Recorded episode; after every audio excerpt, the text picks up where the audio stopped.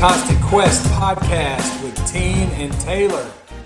Man, this is sort of a milestone episode, Taylor. Today we are at episode 20. So we're on up into another bracket, I feel like, for whatever that's worth. I don't know. Maybe I just want to celebrate all of our episodes and talk about how far we've come since episode zero. I'm actually sitting in the basically in the room where we recorded episode zero. This is the first time I've done one here since then uh, up in North Georgia. So I'm really happy to be here. It's cool. I've just been thinking about where we were at the beginning, and now we're at episode 20. Here we are. Yeah, man. It's kind of hard to believe that it's been 10 months now, and seeing your backdrop there just brings back a lot of memories from our both sitting in little recliners with a computer in front of us and writing things down on a little notepad with a crayon to try make sure we didn't remember, didn't make sure we remembered everything and didn't forget anything. But uh, yeah, it's good to see there. And it's, uh, yeah, it's kind of crazy that we've stayed consistent with it. Got 20 episodes under our belt and just really enjoying things. What a mess it was that day. I mean, we literally were writing notes with a crayon. You weren't kidding about that. We didn't have a pen. We tore off some piece of paper to something, probably like the Wi-Fi code or something. Wrote on crayon. We were filming with my GoPro that I had in my truck, and we were recording on an iPhone that was sitting in between us on the table when we were in two recliners. I mean, what an absolute mess! But that's a message to people. 100 percent want to start a podcast and they're like, I don't even know where to start.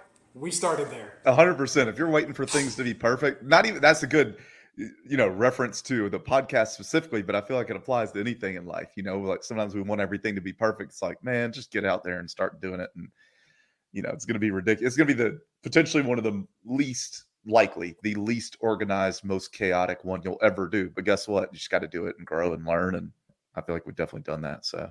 And the other thing i want to mention before we get into our guest today which i'm obviously really excited about um, is that just not that we're unique in the way that we're busy but I know that you've got a lot going on in your life. I have things going on in my life, as everybody does. But you've mentioned a couple times about how we've had to prioritize this podcast at times. And I've said many times, this is something that brings me joy. It just makes me happy. I do think there's more purpose behind it. I think other people get something out of it. But at the base, it brings me joy. And we have had to prioritize it. And we do have a lot going on. And I just think that's worth saying, you know, that I appreciate you also prioritizing it because I know that you've got a very hectic schedule going on right now, and I'm it's something I'm proud of and that I'm excited to do every time we do it. Yeah, for sure, man. I mean, I, I do get value out of it for sure, but that's different, you know, because sometimes you get value out of something and and at the end of it you're happy you did it. But does that mean you're ready to go back in at the beginning you know, and make that time commitment, honestly. You know, it's like whatever your thing is, working out or whatever else, it's like, well, I'm gonna feel better after. It's like, all right, you gotta carve out carve out time to do it. And thankfully both of us have. And I know it takes more time for you with all the editing and stuff. But yeah, I mean, just staying consistent with it and getting the feedback from people is always like inspiring. So I'm glad we stuck with it. For sure. And I guess we'll just get on into the Oh, hang on. Today. I have one oh. more oh. random thought was not really that random. Somebody was listening to the podcast and then they were asking me, they're like, who is this David Goggins guy that you talked about on your podcast? But it, so it made me think, um, I was just going to put in a little note for our listeners. We try, and sometimes we hadn't been as good as other times, but we try to put notes in the podcast. Wherever you get your podcast, there'll be notes there. So typically, if we reference, like we've referenced the Creative Act by Rick Rubin many different times, we try to put that in there um, so that you guys have access to those resources. So I know sometimes we tend to just click on a podcast and then think like, oh, I missed this thing that was in there. Um, if there's any references to any books or uh, even documentaries like we had last time, uh, we try to put those in the notes. So if you guys got any questions, can typically refer back to there. If we miss anything, feel free to reach out to us. But it's just something I wanted to mention. Yes, thank you so much for mentioning that. Like, follow, share, comment, email us. Yeah, and and all of those things he just said about the show notes. I appreciate that. Man, today we've got a friend of mine on the podcast, Rho Sims. I also know her as Rhonda.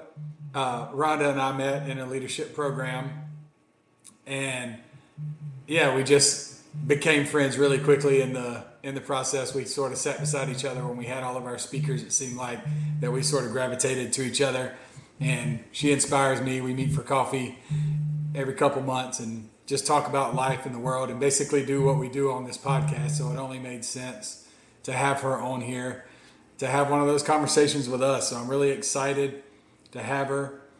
Rho is a mom, a wife, a realtor, an entrepreneur, fellow podcaster. She has a podcast called The Mom Mic, which I'm sure we'll get into in our conversation today. But man, just an all around incredible person. Yeah, Rho, welcome to the show. How's it going today? Going good. How are you guys? Thank you guys for having me. So excited to have you on here. I guess maybe before we really get into a lot of conversation and stuff like that, maybe if you just want to give us a brief, I don't know, two to three, five minute spiel on kind of who you are and where you are in life currently. Yeah, I think I need 30 minutes, but no, I'm good. so I am Rho Sims. Um, I always say I am is a strong, very strong, strong defying thing that you can start with introducing yourself with. So, first, I am a child of God. Like, that is always number one for me. Um, I am a mom of four and I'm a wife.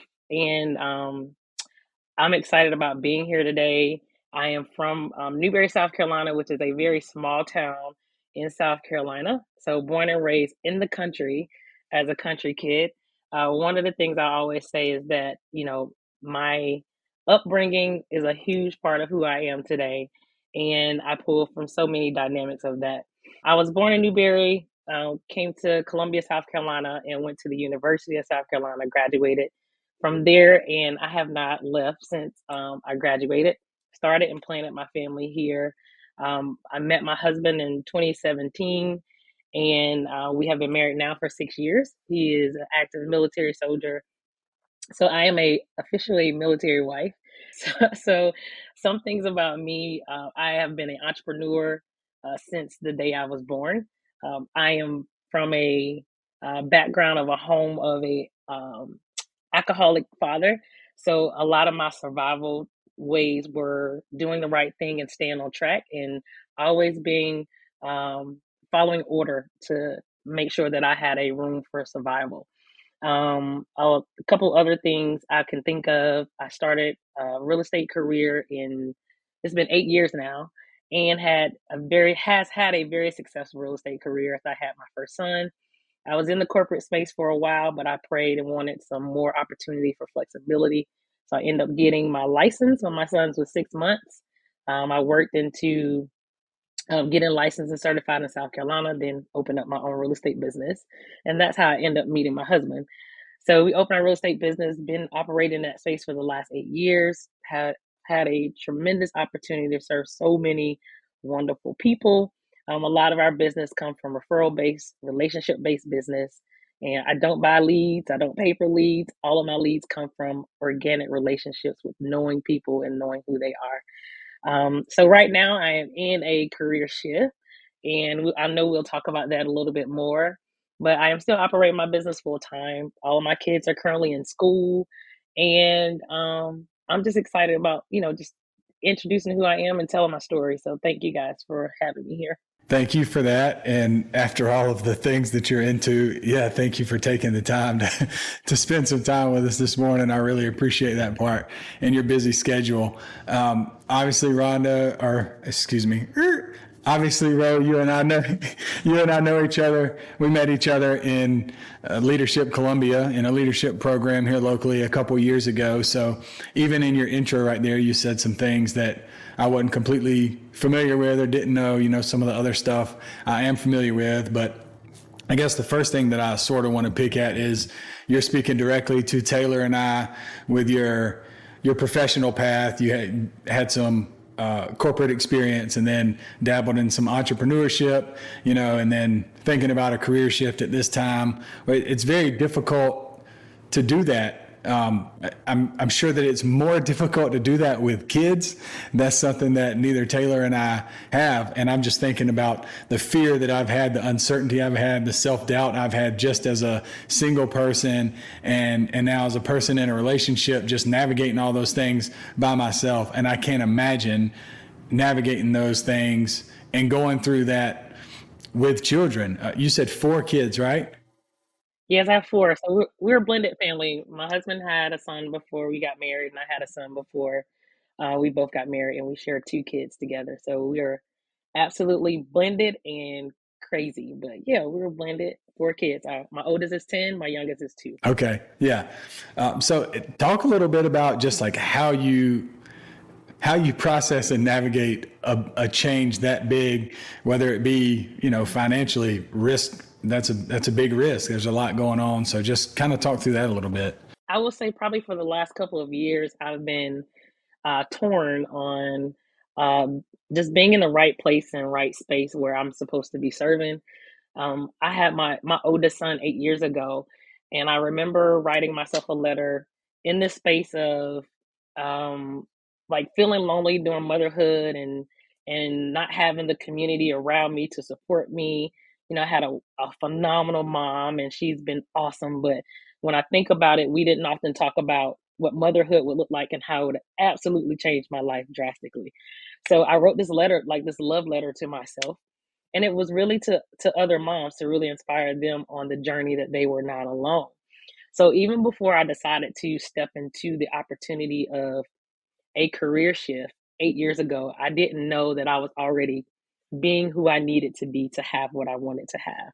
So in that journey of eight years, I've been doing different things in motherhood arena, supporting moms, being an advocate, um, fighting with maternal, you know, maternal health, being an advocate in my community, informing people educating them about the things that are of challenges with maternal health.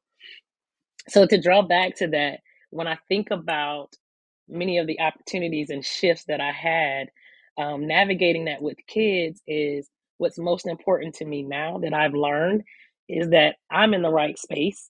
so I'm aligned in the right space so that the off product and byproduct of who I am to serve my family is at the highest of who I am. So I have fear, of course, you know, running a real estate business, you're like, okay, I make really good money. If I go in nonprofit space, this is what I'm looking at. If I go in nonprofit space, this is a total change of career shift. Um, but I always remember what my mentor says. He always says it's not about how much money you make, it's how you make your money. So being in the right alignment and space for the last couple of months that I've been in prayer and uh, very much committed to uh, just aligning myself in spaces where I needed to be. It, it's been a very intentional space. I've had to gain a lot of patience in this space, just being able to hear from the right source that what I'm doing is is absolutely the right thing. Of course, I had moments of fear where I'm like, if I transition careers, I've been in this space for the last eight years. This could be embarrassing to my family, embarrassing to career shifts on what I'm doing. So I had to overcome a lot of things, just encouraging myself that I'm doing the right thing and I'm in the right place. And I believe that because everything aligned perfectly.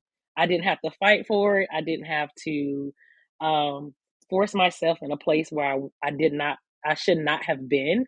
So my daily prayer for the last six months, I went into 2020, it's 2023 now. I went into 2023 remind you that um, consistently for the last eight years, I usually close about 35 to 40 transactions. In 2023, I had my first closing.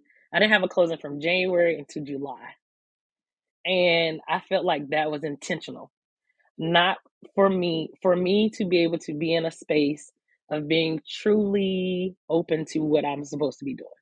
So that gave me time and space to be able to uh, in prayer, to be in meditation in the mornings, to be directly aligned with what I was passionate about doing and feeding into that space. So I believe that that time of needing to be separated from where I was growing from was an opportunity for me to be focused on where I was going. So to not have a closing from January to July is like oh my God, God, what is going on right now? Like, I have a family of six, and my husband just did a career shift as well, still in the military, but career shift changes. And like, this is happening to me, but it was happening to me for a purpose for me to open up my eyes and see the possibilities of other things that that I was uh, searching for and that I was supposed to be stepping into. So my prayer for those six months had always been God, I just want to be in alignment with you. I just want to be in alignment with you. That was my daily prayer. And everything that lined up was perfectly in alignment with what I'm supposed to be doing or what I'm what I'm looking to do and will be doing soon. A lot of what you just said spoke to me and, and resonates with me. Taylor and I talk all the time about our intuition and and just like presence and being silent and still and allowing those sort of things to develop because how often are those things right at our doorstep and we look past it and we're like man nothing ever goes the way i want it to. I don't never get any opportunities. But like no the opportunities right there. You just weren't open to receiving it. And so that's a beautiful thing and you just sort of made that sound very elegant. And almost simple, but man, that is a very, very difficult and important thing for people to understand because it's so easy to say, oh, I could sit right here in my little comfort zone. You know, I can go back to the corporate world or I could just really dig in on the real estate or whatever piece it may be. Like, no, we don't need any change. We got mouths to feed, which is a huge thing. But anyway, to be open to making that shift, I think is just so important and, and really critical and the other thing that I picked up out of there that you mentioned that I've been thinking about a lot lately was you said some things that your mentor had told you. It sort of started to become a theme on here with our guest talking about mentorship and just how important, important and critical it is to have people in your corner that can look at things objectively and sit down with you and say, these are your strengths. These are some of the places you could stand to grow in. And this is what I'm seeing from you. And it's not always a friend or a family member, but um, that was one thing that I was just thinking about that I've I've been thinking about a lot lately because mentorship may not be somebody in your company, it may not be somebody in your circle, but just like so maybe just the value that's that that's had on you and sort of how that came about. So mentorship, I used to always look at mentorship like I had to know this person or be introduced to this person for them to be my mentors. But one of the things that I'm learning is that in whatever season I am, I'm always shifting towards the people that I'm supposed to be hearing, right? So my mentor, who's probably one of the hugest mentors right now, who has a, a huge impact on spiritual, financial, how I look at things so differently, is Julien Gordon. And I've never met him a day in my life. But what I do is sometimes your mentorships are indirectly. You can be reading their book, you can be following their classes, um, you can be connecting with them through social media, but sometimes those people are indirect mentors. I have them, I have mentors that I can call on the phone. I have mentors in different areas of my life, and it's always been such a valuable thing. Like you said, you can look at they can look at things from a different level from what you're looking. A lot of times we're in the weeds and we're trying to survive and move from day to mm-hmm. day. But when you have a good mentor, they're overlooking the things that, you know, the things that are guiding you or the things that they may see that may be things that are reoccurring with you. So when I look at mentorship, it's not always like I'm, that I'm paying someone to be a mentor or I have to call them directly. It's those people who are resonating to lead me where I want to be, where I'm looking to be. And that's been big for me because I used to hone into the fact I don't have mentors, I don't have people I can talk to, but I've learned that my mentors are sometimes indirectly. And then another thing you mentioned, Nick, was one of the things I do is checkpoints, and I and I probably have these text messages saved in my phone, but I'll take maybe five or six people that that may know me in different spaces, and I do checkpoints, and I say, "What do you see as my strengths? What do you see as my weaknesses? What things do you see I need to work on?" And I do checkpoints like that periodically, just for me to learn and develop in areas where I may not see where I'm lacking or may not even see where I'm strong. So that allows me to have a different perspective in my ear to keep me pushing.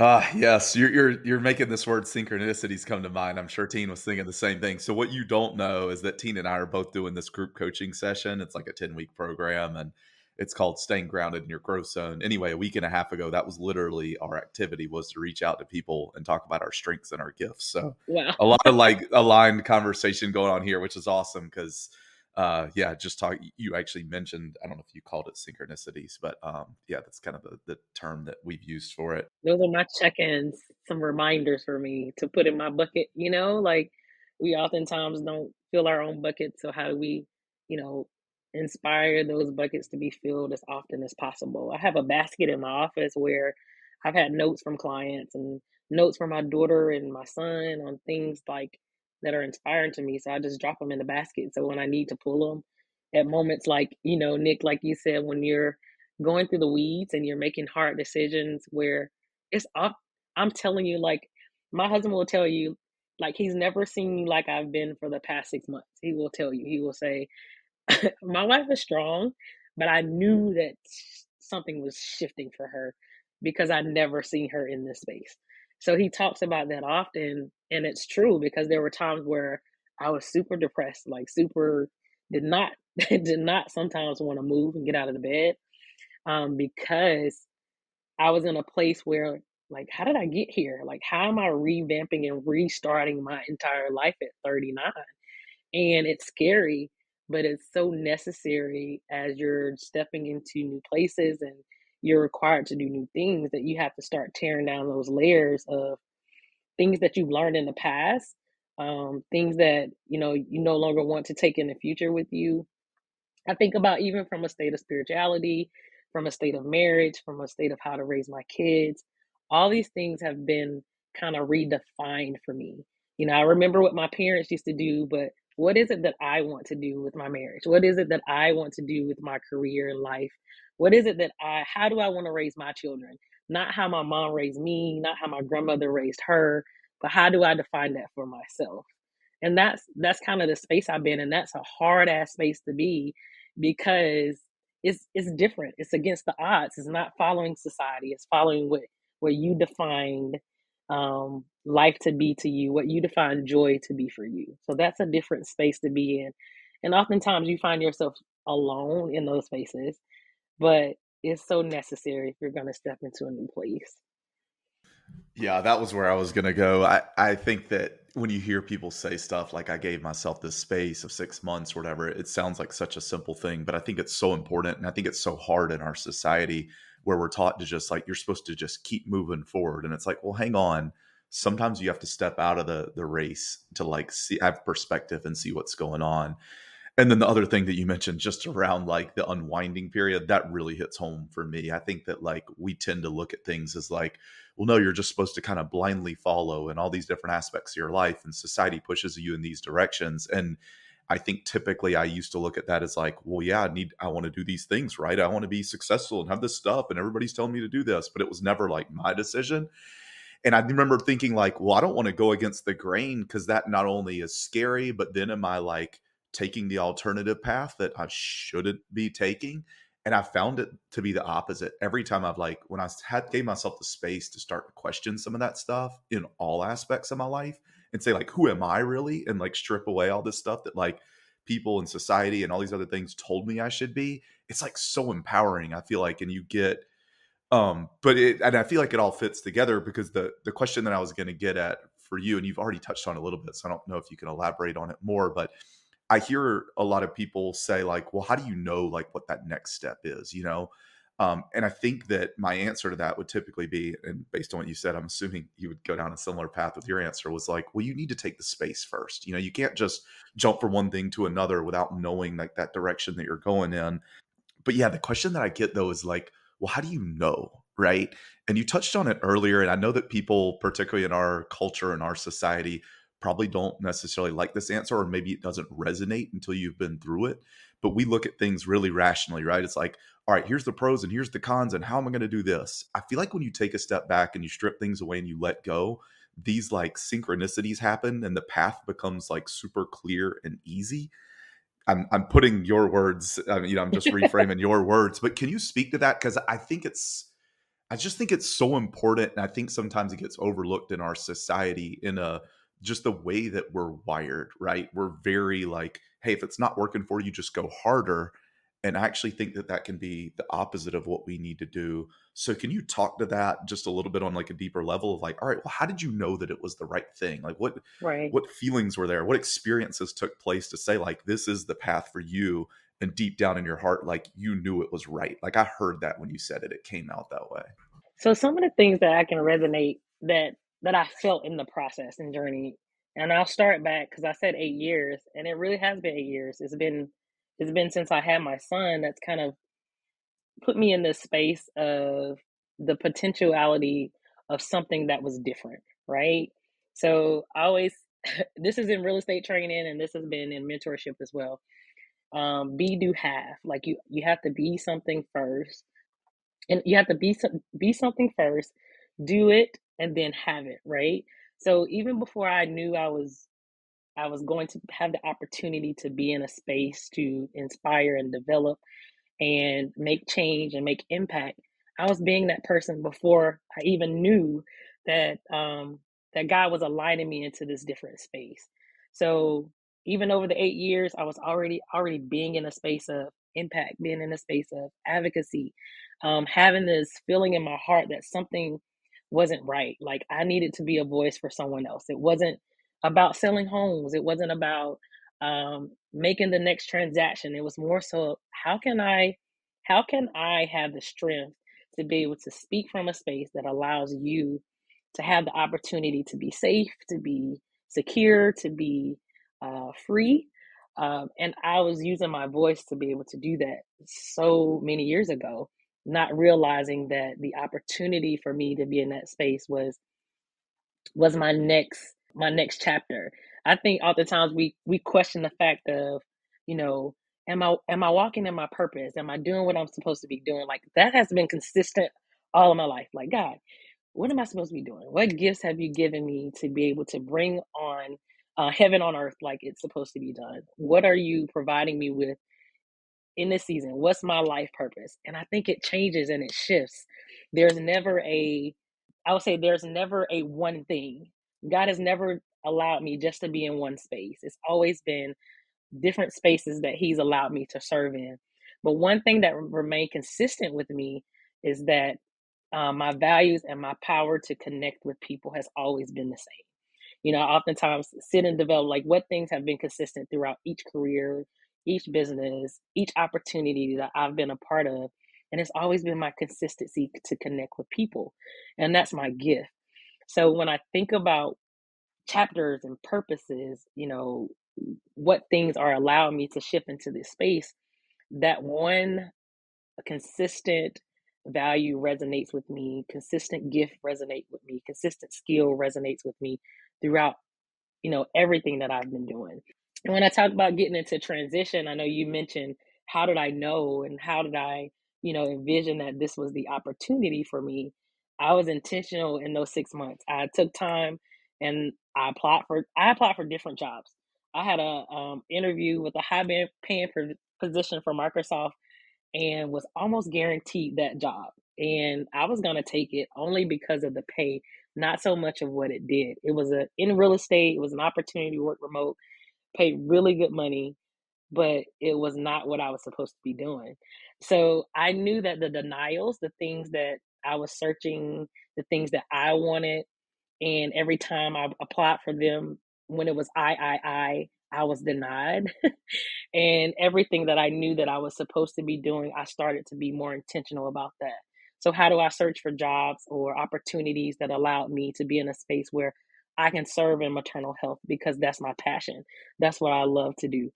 So, I start being very intentional about looking at companies that were doing it, um, organizations that were serving in that space. And what started happening for me is that opportunities were there opportunities where, hey, we're currently hiring, we're looking to build our team. Here's an opportunity that we're looking to expand. And that's not normally the case when you look at opportunities. Like we talk about the job market right now is so saturated, so many people are looking for jobs. But I knew that I was in the right space when I was looking in the right places and they were coming easily for me to um, be attached to. Some significant things that happened I am a part of a very large organization called Delta Sigma Theta Sorority. And um, I have a sorority sister who is actually in the process right now launching an app uh, for maternal health. And she's techie, she's been in corporate CEO positions at hospitals. Um, but the particular position I was applying for, she was actually on the advisory board at the organization. So I actually never knew this lady until a mutual friend introduced me to her within this time frame as I'm digging and searching and looking where I needed to be. And me and her had a phone call, meeting each other over the phone, We were talking about our passion, advocacy work, and maternal health. And we'll say, we said we'll stay connected. And we stayed connected. We would chat on the phone. We will, you know, do coffee and lunch. But she was not anyone that I knew long before. She was not a friend. But being able to see how things just lined up, like she was in my pathway. Um, she was she was an advocate for me as well. Um, she, you know, put me down as referral. I'll support you. I know the work that you're doing in the community. So I'm thinking about those things and how events just lined up for an opportunity that I didn't even think was possible. I'd had no idea. So when I um, got a opportunity offer last week, um, the lady called and she said, "Hey, uh, we want to offer you the position." And she said, "I'll be honest with you, this was very hard, and there were so many people who had done so much more work in this space than you have, but there was something that kept drawing our team back to you." And to me, that was alignment. Like that was intentional. That wasn't just by coincidence that that happened. So I think about those significant events and how they continuously fell into place for me. And it was an assurance for me to know that I'm in the right space. It was my intuition to know that I'm headed in the right direction. Yes, do I have moments of fear? Absolutely. I haven't even started yet, and I'm I'm still fearful of the fact like, did I make the right choice? Am I making the right decision? Um, but that's something that I can overcome because I have the reminders, like you said, the significant things that happened and lined up as reminders of why I'm supposed to be here. Yeah, that's awesome. I appreciate you going into detail. And, and you took action, you know, Tine, I know you love Adam Jerpy's quote, courage isn't action in the absence of fear it's action in the presence of fear and i think that's another big thing you know you can't just sit there and like in the comfort of your home and say hey, i'm taking time just let me draw something in and show me the way it's like well you got to do something too you know and i think talking to different people and taking those baby steps but yeah i appreciate you sharing that story that's awesome but the other thing you know in the midst of all of this like this i had five interviews with this organization and in the midst of all this my son was home with me during the entire time he had rsv he had hand foot mouth he had covid and I shifted and navigated around that space. I was so worried about him because he was sick, but I knew I still had to show up in that space. Like oftentimes as moms and women, you know, we will default for our children. We will say, okay, I'm not going to do this today because my kid is sick, or I'm not going to do this because this is happening. But one of the things that I've been vocal about with my mom group and my mom community is that we still have to show up because our titles are just our titles. We're not created just to be mom. We're not created just to be wife. We're not created just to be friend. Those are just titles. There's so much more to us than those roles, right? So those were reminders for me as I shoot, showed up on my interviews, as I showed up to be the best of me mm-hmm. of who I am, and to to be able to market my gifts and to be able to market my talent. That even though I was challenged mentally with my son being sick, I still had to show up in the space that I was supposed to serve and be in. So that was a huge, huge impact on those those couple of weeks when I had those interviews. Yeah, I view that as like just super courageous. I mean, as as a mom, you know, with kids that are going through stuff, obviously that is an enormous priority in your life, as it should be. And I don't want to say that people use that as a cop out, but I just hear like I hear that in your voice of like I just had this strong pull. And so I just really respect you being open to hearing it. And then, as Taylor said, taking action. And that doesn't mean in any way that you're neglecting you know your your role as a mom you know i mean and, and maybe even different than that for you it's going to inspire your kids to know that they can go and do whatever they want to do i don't know i just think that it's important you know we get on this like you know um, mom should this or whatever. And and I I don't really buy into much of that because this mom, you, Rho Sims, should do what you feel led to do. You should do what you feel like is in the best service of your children and in the best service of yourself. And I just really respect that because I think that's important instead of jumping on one side of the fence and being like, well, I do this, so this is right. And they do that, so that's right. Maybe staying at home is right for some moms. Maybe working is right for some moms and whatever it is for whoever else. I just think that's important to always mention because I feel like we're in this society today of like, hurry up and pick your side so we can fight the other side. And we're all just out there trying to do the best that we can do. And so I respect you for the way that you approach it and the way that you do it. And I think that's awesome.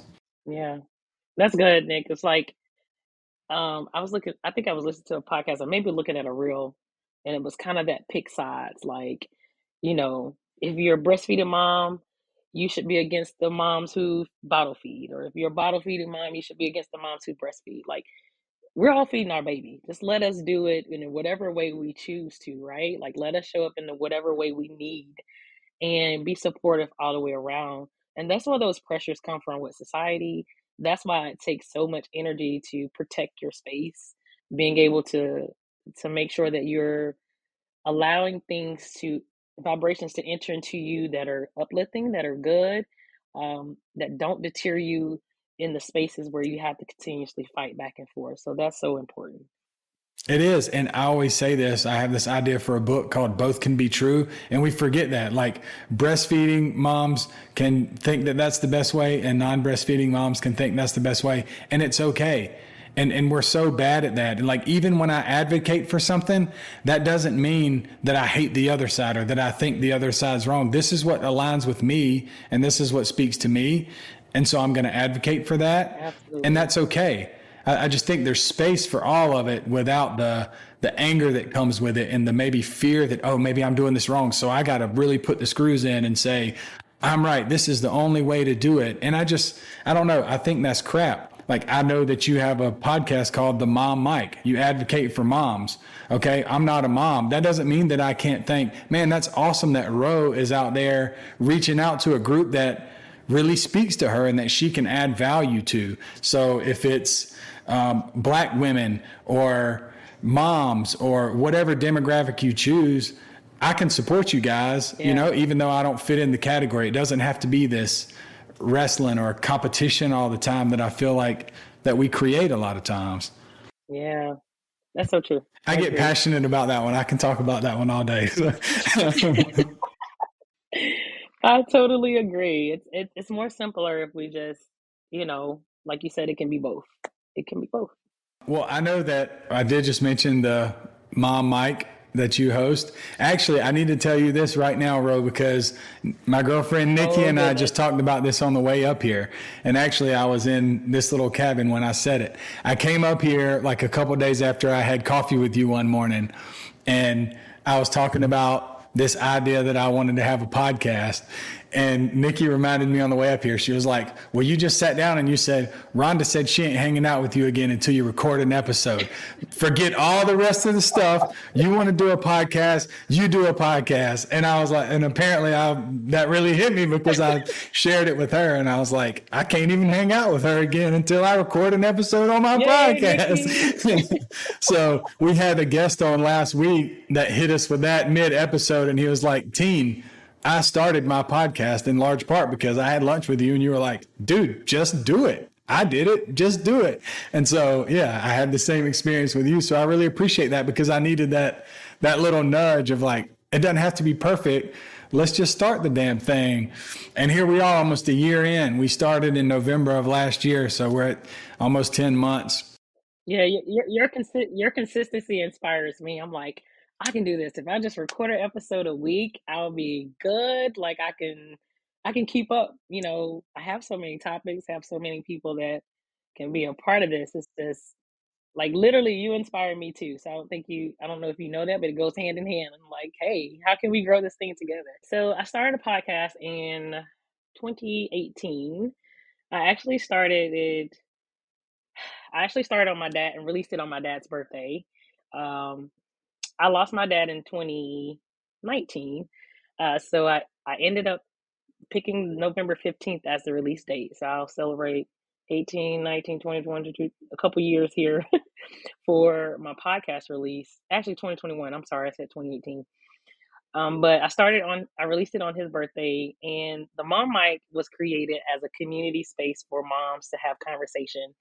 Very authentic, very open, safe space for moms to share Think oftentimes we we do motherhood, but we don't talk about motherhood. So that was my struggle when I was a first time mom is that who the hell is talking about this? Who is talking about not being able to sleep at night, um, struggling with, you know, career shifts and whether I want to work or whether I'm not work and dealing with what society says we should do um, from even the scope of just redefining who I am now in a space as a mom because that changes um, who you are just in general. It, your your anxiety goes up, you worry a lot more, and the Mom Mic was a space for moms to come to.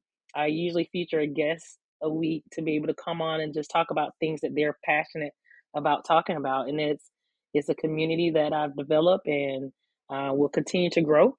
Um, I love to have moms who are who are open to sharing their story, whether it's from postpartum, whether it's from career shifts, whether it's from entrepreneurship.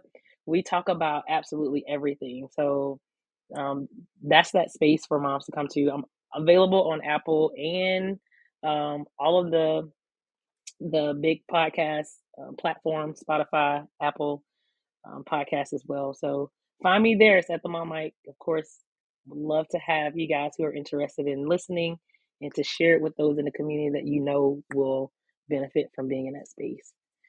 Yeah, thank you for that. I appreciate it. It's awesome.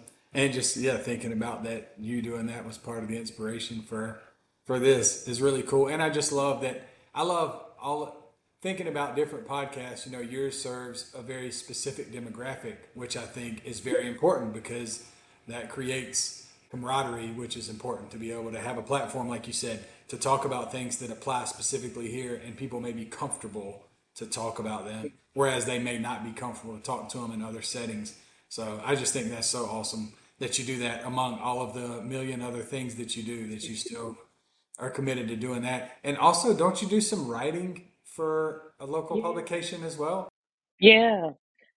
So I do write for a Columbia Moms platform here in Columbia, which is it's a publication. It's pretty much like a dictionary for parents and moms. and you know, I write about some of the Columbia pieces, like exploring parks in Columbia from parenting advice. Um, so I I published there, been with them for a year now, and it's been an amazing community just to be connected to so many moms. the founder of that publication is is Tiffany Needles, and she founded a couple years ago.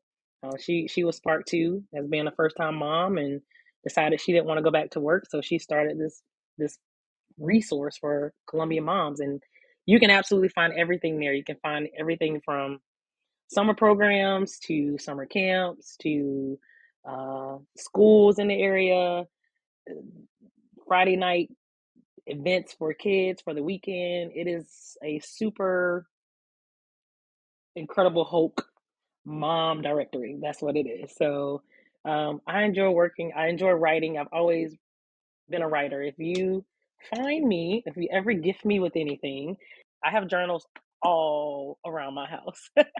so I write often.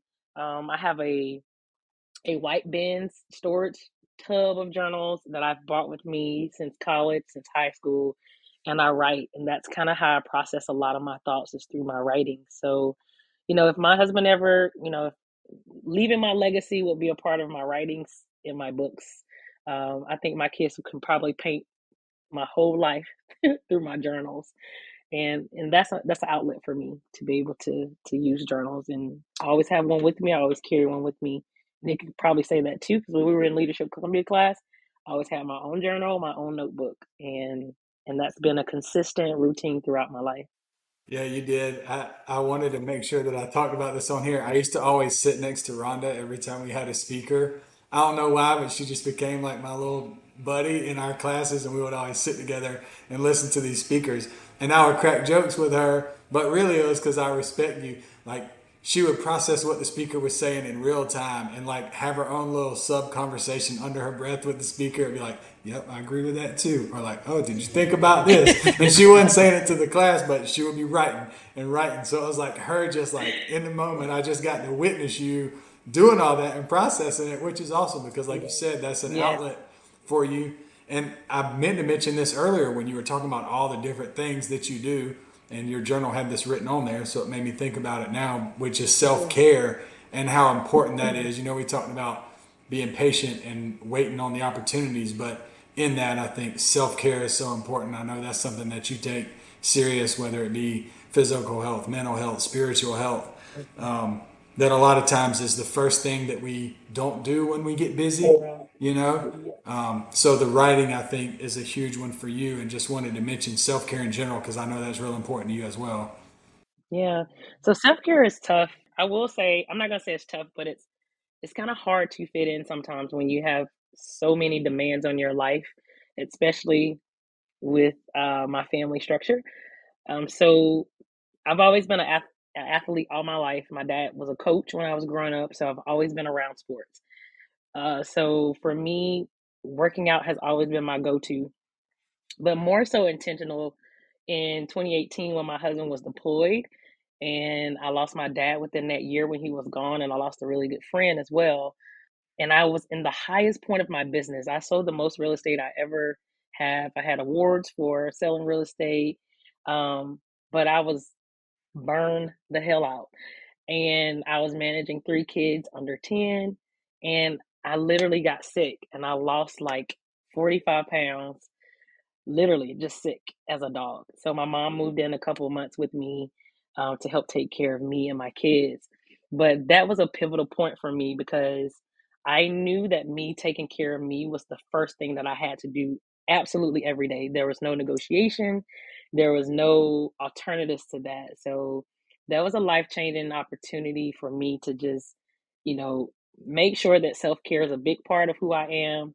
And also to be able to advocate that for other moms, to be able to just even if it's 10 minutes in the car, even if it's in the pickup line, just being able to take time just to process the day. And, you know, that's been priority for me. That's been a consistent routine. Fitness health has always been consistent routine, eating the right foods. I've begun to understand in my late 30s that food have a direct impact on how I feel. So I know when I eat certain things, I know how my body's going to respond.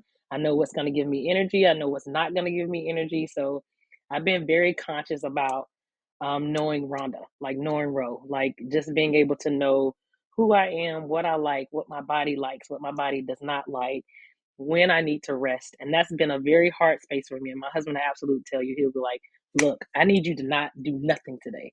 And that's sometimes impossible for someone who finds purpose in moving. Like I found purpose in doing things all the time. I've always been like that as a kid. So to be able to rest and relax is very an intentional space that I have to work on doing all the time.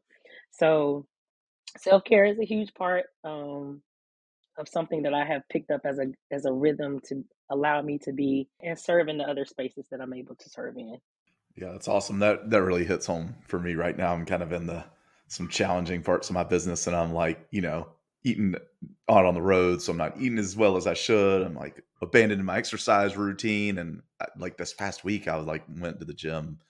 Honestly, I think I missed like a week, and I was like, oh my gosh, mm-hmm. you I feel didn't it. realize you take it for granted because that becomes your baseline, and you don't realize. And I will say, and we've we've talked about this on another podcast. I think sometimes people think like, oh, I, I want to work out because I want this like good looking body and stuff. And I think we all have some aspect of that where it's like, you know, we all like to like put on some muscle or lose weight, whatever your goal is, you know, but bigger than that is the mental health piece, mm-hmm. you know, where it's like yes. the stress relief, the ability for me too to just like, I'm in complete control, right? Whatever your thing is, if you're running, you can run further. You're, or if you lift weights, you can lift more, you know, do more reps or whatever. Like you have complete control over that. So I just feel like, it's yeah. that one environment that you have like it's just show up and do the work you know because you can't always control things in the work environment you can control whether you show up and put the work in in the gym and i just think it's so important i think sometimes we miss the boat in our culture in our society when we talk about that specifically as exclusively a like superficial i want to look this way it's like that is secondarily for me right it's secondary to me it's like you know hey i want to feel this way and another good benefit of that is you know looking quote unquote better, whatever you want to say. that's the byproduct yeah. of it, right? Yeah, exactly. Like, that's the byproduct. Like when I lost my dad, um, the I would say I say directly, the gym saved my life. Like it literally did. It was a it was a space where I was able to process grief, and like you said, Taylor, like it was the time where I had to be able to sit in that space.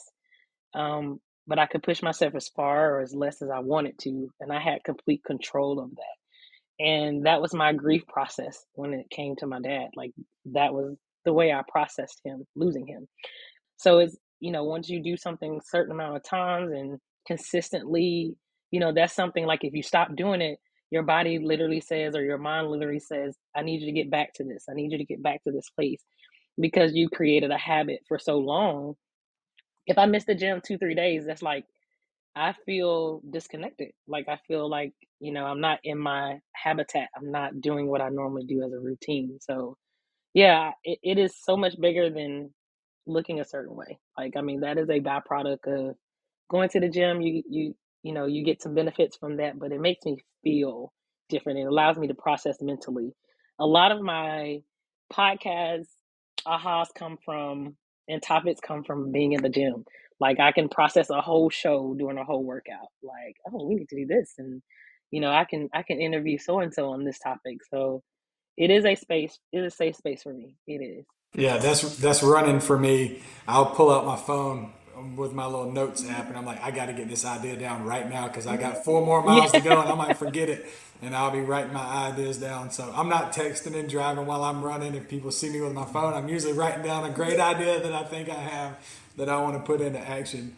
But you talking about that self care with the gym, it makes me think of we had Taylor's sister Kelly on our podcast, and she mm-hmm. has three kids, and she stays at home, and she was talking about how important it was bar for her that she goes to bar, and she was like i was there for three months and i heard somebody say something about the physical benefit. And she was like i never even th- i just come here for the mental. I didn't even think about the byproduct that it was actually helping my physical health as well. Um, but i mean that just speaks to how important it is that yeah a lot of times we think it's go to the gym look like this. But it's like no go to the gym or whatever it is for you and feel like this and make yourself yeah and and and also on top of that, it's just like I've been thinking a lot lately and talking about on here a lot lately about do things that bring you joy just for the sake just for the fact that they bring you joy. It may not be for money.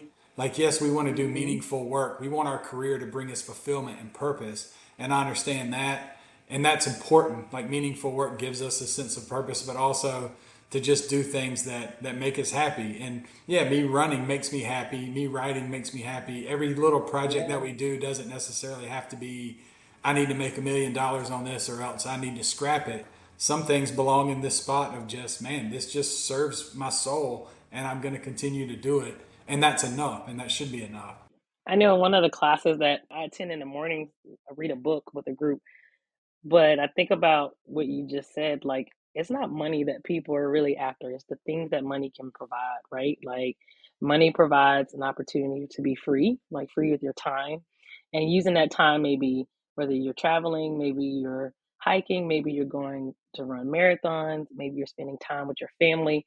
But it's not the actual substance. It's not the actual hundred dollar bill. It's more so what can this buy what can this provide for me to have more joyful moments? Because you know that's what really matters it, it's, it's not the money it's not the benjamins it's more so the the opportunity that it links to. I couldn't agree with that more uh, i should have known when Tine was we we think fairly similarly i would i feel like and when he was going to bring you on i should just know that when we bring guests on we all love the guests that we that we end up uh, bringing on even when Absolutely. we don't know. But yeah, I mean, the free, I completely agree with that. You know, and it sounds so funny. I feel like sometimes in our society, people are so driven towards money, and it's like, oh, what is that, right? Because a, a dollar bill physically, like that, that doesn't bring you any happiness. Like it doesn't. And even the thing, oftentimes that we're buying with it, I think is a little bit can be oftentimes misguided, right? You're buying this car or house, but what are you really trying to buy? To your point you know and i think that a lot of the things that we want if you continue to ask that question of like okay so if the, the dollar bill physically doesn't bring you happiness how much happiness does like the house bring you? And i do think it can bring you some right? If you're in a bad part of a neighborhood and maybe there's like a safety aspect of moving or like maybe you move to a community where there's like a pool and your kids can play there like that's real like that is a, a benefit. I'm not going to sit here and say like mm-hmm. you know there's no additional value in that. I think it's when we get tied up in thinking that it's going to solve all our problems or that man if i buy this hundred thousand dollar car it's just gonna i'm gonna feel so good and da da da da and it's like well no that's gonna be gone. And i think if we it's healthy to ask those questions to be like what do i really want? Like what are you know another exercise that we've kind of gone through recently is like what are what are my values? And like is this aligned to them i'm certainly not saying that anybody's wrong for like trying to make more money but just understand what that gives you and what it doesn't. It's not going to solve everything else and I think it's really healthy. And I know that probably sounds like obvious, you know, when you say it, but to actually like be introspective and say how much has this like infiltrated my life and am i really chasing things that actually truly bring me happiness and or, or joy if you want to call it that because i feel like happiness is fleeting and that are aligned to my values or is this just me like going down this path because society said like well hey, you can get this promotion and they're going to pay you 30,000 more dollars and you're like damn that's a big raise like but for what does that add incremental joy to your life absolutely that's like hands down hands down you know, I, I think about, you know, how, but it's how we talk money. How I'm taught money from the culture that I came from as an African American woman is that you were always on the grind. You were always in the hustle, right? The hustle and bustle. I see my mom and dad hustle and bustle all the time. So that's a part of the culture that I'm in. But when I sit back and actually look, like, there's scarcity nowhere. There's abundance all around us, right?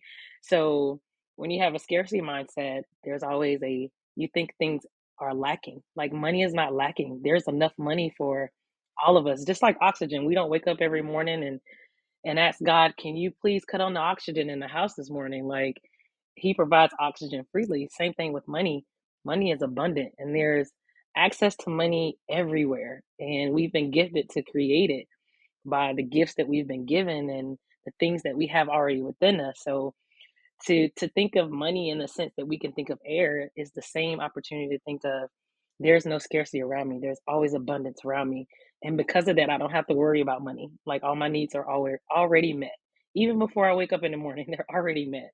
So just thinking about money in those terms and being able to apply that to everything that we do. So being able to apply that to making the next job decision or making the next business decision to know that there's abundance regardless if you're making a hundred thousand dollars, if you're making sixty thousand dollars, that all your needs are absolutely met and then more. Yeah, for sure. I mean, and, and, then I feel like you get the opportunity to make the decision for the right reason, right? Which is what we were talking about before. It's like, well, hang on, I don't have the scarcity mindset where it's like, oh, but this additional money, you know, if I don't have that, what am I going to be lacking? It's like I'm already whole, I'm already whole, and where do I want to go from there? Right? That's a completely different mindset. It is. Just like just like um Nick, as he's transitioning to his new space, I think we talked about this on the bus in Leadership Columbia. It's been like like when he said, I was like, you absolutely need to be doing that. Like that is that is so your calling. And um, who cares about all the other things? Everything will line up as it should. That's right. Yeah, because we can't we can't get there and say, "Well, I wish I would have done this eight years ago." And and maybe we can use that as motivation for the next thing that comes up is like i'm not going to wait around but we don't need to be stuck in the past about it. I'm in this program with some people that are 25 years old i'm 41 and it's perfectly fine. I'm right there where i need to be when i need to be and i have to be okay with that. I can't sit there and say well i should have done this when i was 25 and then i really would have been able to be in this career for 30 years whatever whatever. Like we can we can do that all day long. Like we don't need to Monday morning quarterback it. Like we just need to listen to our intuition and trust it, and then actually action. Uh, you know, actually put it into action, like Taylor was saying earlier about you, and that's what you've been so good at, in my opinion, Rhonda. Mm-hmm. Is is that actually like feeling it? It speaks to you, and then you put the wheels in motion. It may take longer than you want it to, but you're you're headed mm-hmm. in a mm-hmm. in a direction, and I I really that inspires me. So absolutely. I was just gonna say, I think we have this like tendency to we want to define the starting point. You know, you kind of touched on it there, Tine. And Rho, you said something earlier where like things that you were doing eight years ago were actually like related to the path that you're going on now. You guys, I feel like with your situation specifically, Tine, to give an example, you could say like, well, I made the decision a year and a half ago to pursue this other career. And it's like, man, you just made that decision when you were 40 years old. It's like, that's so late. And I was like, well, is that the starting point? Or were you making the decision when you were 30 when you started going to counseling? Or maybe it was before that when something else happened? You know why do we always set the starting point as like well this is when i decided to do it. Because we're probably all doing things right now that we have no idea are connected to something in the future but at some point we're going to make that decision to quote unquote do something differently and pursue that path. But the starting point's going on now. We just don't realize yeah. it you know? Yeah i had that moment i woke up this morning so i'm glad you mentioned that. That's so cool so so aligned but I was talking to God and I was like, look, why didn't I, why isn't this happening to me eight years ago or five years ago? But I, then I, I reflect back and I think about the skills that I developed as being an entrepreneur and um, being able to build relationships with people, being able to establish relationships with vendors. All of these things prepared me for this moment, right? Like I wouldn't have gained none of that without going through those experiences and having that opportunity to to run a business, to build resilience. Like it takes resilience to run your own business. But skipping over those eight years and not doing that, I would not be prepared for the opportunity that I have now. So it is all perfect timing. It is in the right timing. It is in its timing. So no regrets, no regrets at all. That's right. Yeah, my friend, one one of my friends, he always says you're going to pay for your education one way or the other, and that's what it makes me think of. If you would have skipped over all this mm-hmm. stuff and you started your role now, you would be learning all that stuff once you get in your role that you've already learned in other parts of your life. And same for me, when I walk out of this counseling program with a master's in rehabilitation counseling, my options are way different than some of the people in my program that just came right out of college. And that's no disrespect to them. That's just like you said, all of the stuff is interwoven for me. I could go in a corporate setting right now and counsel somebody and have a way different understanding and relationship than some people that haven't had the experience that I've had. So I agree 100%. I think it's all connected and and I'm kind of meshing my two worlds together and I'm going to be able to take that wherever I go. I don't know if this is unrelated, but there was another theme there that the thing that I love about the, what you said, Rho, because I think that Tine and I talk about this all the time, and, and in our culture, it's presented as like a you don't know what you're doing or a scary thing when you kind of like change directions all the time. And I would actually argue I don't agree with that at all. I actually think the opposite is true. But I was just curious related to that. Like you said, you graduated from USC. What was your degree in? Because you've done all these things. and uh, by your laughter, I'm assuming it's going to be like something completely different that you're not even um, involved no, in not. It, it's a, it's probably consistent part of. Gotcha. I, my degree was finance and marketing. Okay. Um, but like I have a I have a certification in interior design. Like I had a home staging business as well as a real estate business. So I've been I've always been a creator. I always can see things visually, you know, and put things together. So that's kind of that's been my background. So finance and marketing, I end up going into uh, doing analytical work with a IT company actually when I graduated college through an internship. So I had no idea really what I was going to do. I just I just kind of fell into the opportunities that came, not defining my space, but more so just falling into a space. And you know, that's what I did for so long and then decided to do something totally different. My mom was like, "Are you crazy? Like you're going into entrepreneurship? Like you got to work for your own money? Like this is insane." Like, you know, you get that pushback all the time from, you know, definitely family, people who care about you, who want you to be what they consider safe. And I got that often. And I've always been beating against the odds and doing things differently. And that's kind of been been been who I who I've been for so long. Yeah, that's awesome. I, I mean, I was asking, you know, because it sounds like you did kind of take that sequential path a little bit, and then you said, you know what, I don't, I don't want this anymore, and I fully appreciate like how scary that is. And Tine and I talked about this on a podcast, I think two two episodes ago. And that fear can be crippling. And I completely understand when people don't want to take that first step. But on the other side of that scale is living your whole life just doing something that society told you to do. And you get to the end of that and you're like, I don't like this. I feel like you lose yourself. I don't like it. Well, you already knew you didn't like it, right? You've done 30 years and then it just gets cemented in your body and you can't even unwind it. And so I feel like we're really good about talking about the fear of making a decision in the short term and what that might look like and all the side effects of that, a potentially lost income and all these other things.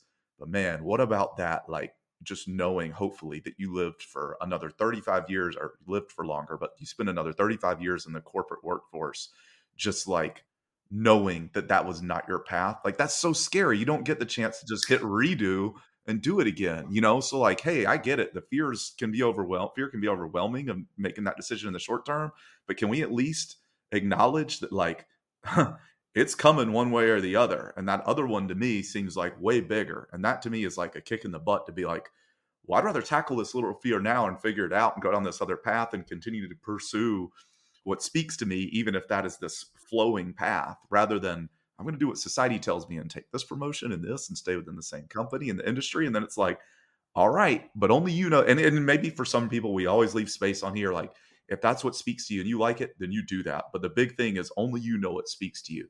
And I think we know deep down, whether we want to deny it or not, like we know if it's like, man, I'm in alignment and this stuff is like pushing me towards this direction. If that is your direction, awesome. You want to be the CEO of this big Fortune 500 company, you go for it and you nail it.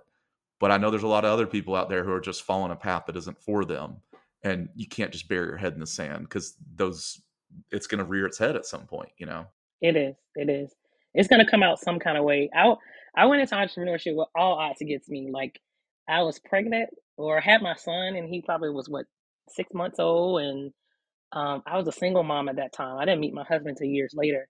So I actually hustled and bustled as a single mom. They gave me a six month service. Well, actually, they called me into the office and they were like, "Hey, um, we're going to consolidate your job. We're going to put one position together. You can reapply for it." And I decided not to reapply. They gave me a six month severance, and I lived off that six month severance until I was able to generate business um, through my real estate business. So, you know, I had to I had to definitely grind and hustle in that space, knowing that you know I was the sole provider of my son's um, livelihood, and I knew that that was survival for me to have to dig deep to be in a space and grow a business where you know it was thriving and it was able to support us, and I was also able to serve people. So, you know, it's it was hard. It was not easy, and I think a lot of times people think that entrepreneurship is just, oh, you're free, you have freedom. Yeah, you have freedom, but you are solely responsible for your livelihood. Literally. Um, if you decide not to wake up and and not do work this whole entire month unless you have, you know, things built up where you can take time off like that, but you have to show up and nobody's necessarily pushing you out of bed say, hey, you got to be here from nine to five. If you're not here, you're gonna get written up. And you're not here, you'll get a, another written letter. Like you are um, the byproduct of what you produce by the way you show up. So, and that's what I did. I showed up, all odds against me. Um, just being able to to walk in a space where I was already equipped. Like God had already gave me the tools necessary to do what I needed to do. I just had to show up in that space. That's beautiful. Yeah, that's awesome. I love it. We covered uh, we've covered a lot of ground today. I've been so excited about having you on here, Rhonda. And I, one other thing that I was that I'm, I'm just thinking about, I guess, as we sort of start winding it down, is I've heard you talk about on your podcast and just talking to you in general is representation and what that means for your kids um, and whatever they want to accomplish that they're represented and that they see other people that look like them. Um, and i think that's super important. I know that's important to you. The first thing i want to say is i mean obviously i do think that's important but their mom is an amazing model for somebody that looks like them. And so i think that they're in a really fortunate spot to have you i really respect you and you inspire me. So I just wanted to get that out there while we were on here together. Nick, don't bring tears on the podcast, man. I've cried on here before, so if you do, you ain't gonna be the first one. I appreciate that. And that's my goal every day is just to allow my kids to see, you know, the God in me so that they can see the God in them. And then they know that they're not limited by absolutely anything. Like they can be all that they want to be, all that they choose to be. And I want them to know that because I didn't always know that until, you know, I got old enough to teach myself that that was possible. So that's my goal every day. I may not be, I'm not the perfect mom. I may not do everything right. I feel at times, and I want them to see that because that's that's that's who we are. We're we're human, and we make mistakes and we fail at times. And my perfectionism and my ADD, you know, has taken times over me where I haven't been able to show that part of me to them, but I'm growing into that space and learning that they need that in order for them to grow, in order for them to be um, better in who they want to become. And and that's my life. That's my my life purpose is to show up as as me every day and to work on me every day, and it empowers them to do the same. That's beautiful. Taylor, you want to bring us home, man? You have any thoughts swirling around that you want to cover? Tine, I, I, was actually thinking about the thing that you mentioned that on some that I feel like we've kind of missed on some, which was uh, Tine always likes to ask our guests what they're reading. Why do I know that so well? I ask the same question on my podcast, like, "What's your daily mantra? What are you reading?" Um, so I actually pull my books out so I can show. All right, I'm glad Taylor bailed me out with that question because I, I forgot. So one of the books I'm reading right now is called Rich and Righteous. It's called Spiritual Secrets to Mastering Money Manifestation of Your Mind. And it's by Julien Gordon. That's the one I say who's my mentor for sure. Um, the other book that I'm reading is called The Seat of the Soul. And this book has been life changing to me. Um, it's allowed me to develop a deeper understanding of my spirituality that I've been given for so long, but now I'm recreating for myself. And um, this is the other one is How Successful People Think by John Maxwell. So these are some of the things I'm reading, some of my go-tos that I am pulling out of the sash. And of course I have plenty others that I want to pull out too, but those are my main three right now. Yeah, those are good. Thanks for sharing those. I'm familiar with a couple of them, and a couple of them I aren't, but we'll certainly put those in the show notes as a reference point as well. Because yeah, I, I love that you said that about the mentors. That that just really hit with me. You you answered it better than I would have answered it myself for sure. Just thinking about that, that we don't. It doesn't have to be one lane. That we learn all the time. And so, what are we spending our time? You know, what are we investing our time and allocating our time towards? Because you're balancing so many things. When you have time for you, you know, you're investing in and stuff like that. And those people become your mentors, whether you know them personally or not. So I really loved that. That was awesome. All right. Well, if you don't have anything else, thank you so much for coming on here. This was awesome. I've been wanting to do this for a long time. And thank you for helping inspire the Constant Quest podcast. And thanks for being a guest on here. thanks, Nick. Thanks, Taylor. I appreciate you guys. Thanks, bro. All right. Until next time.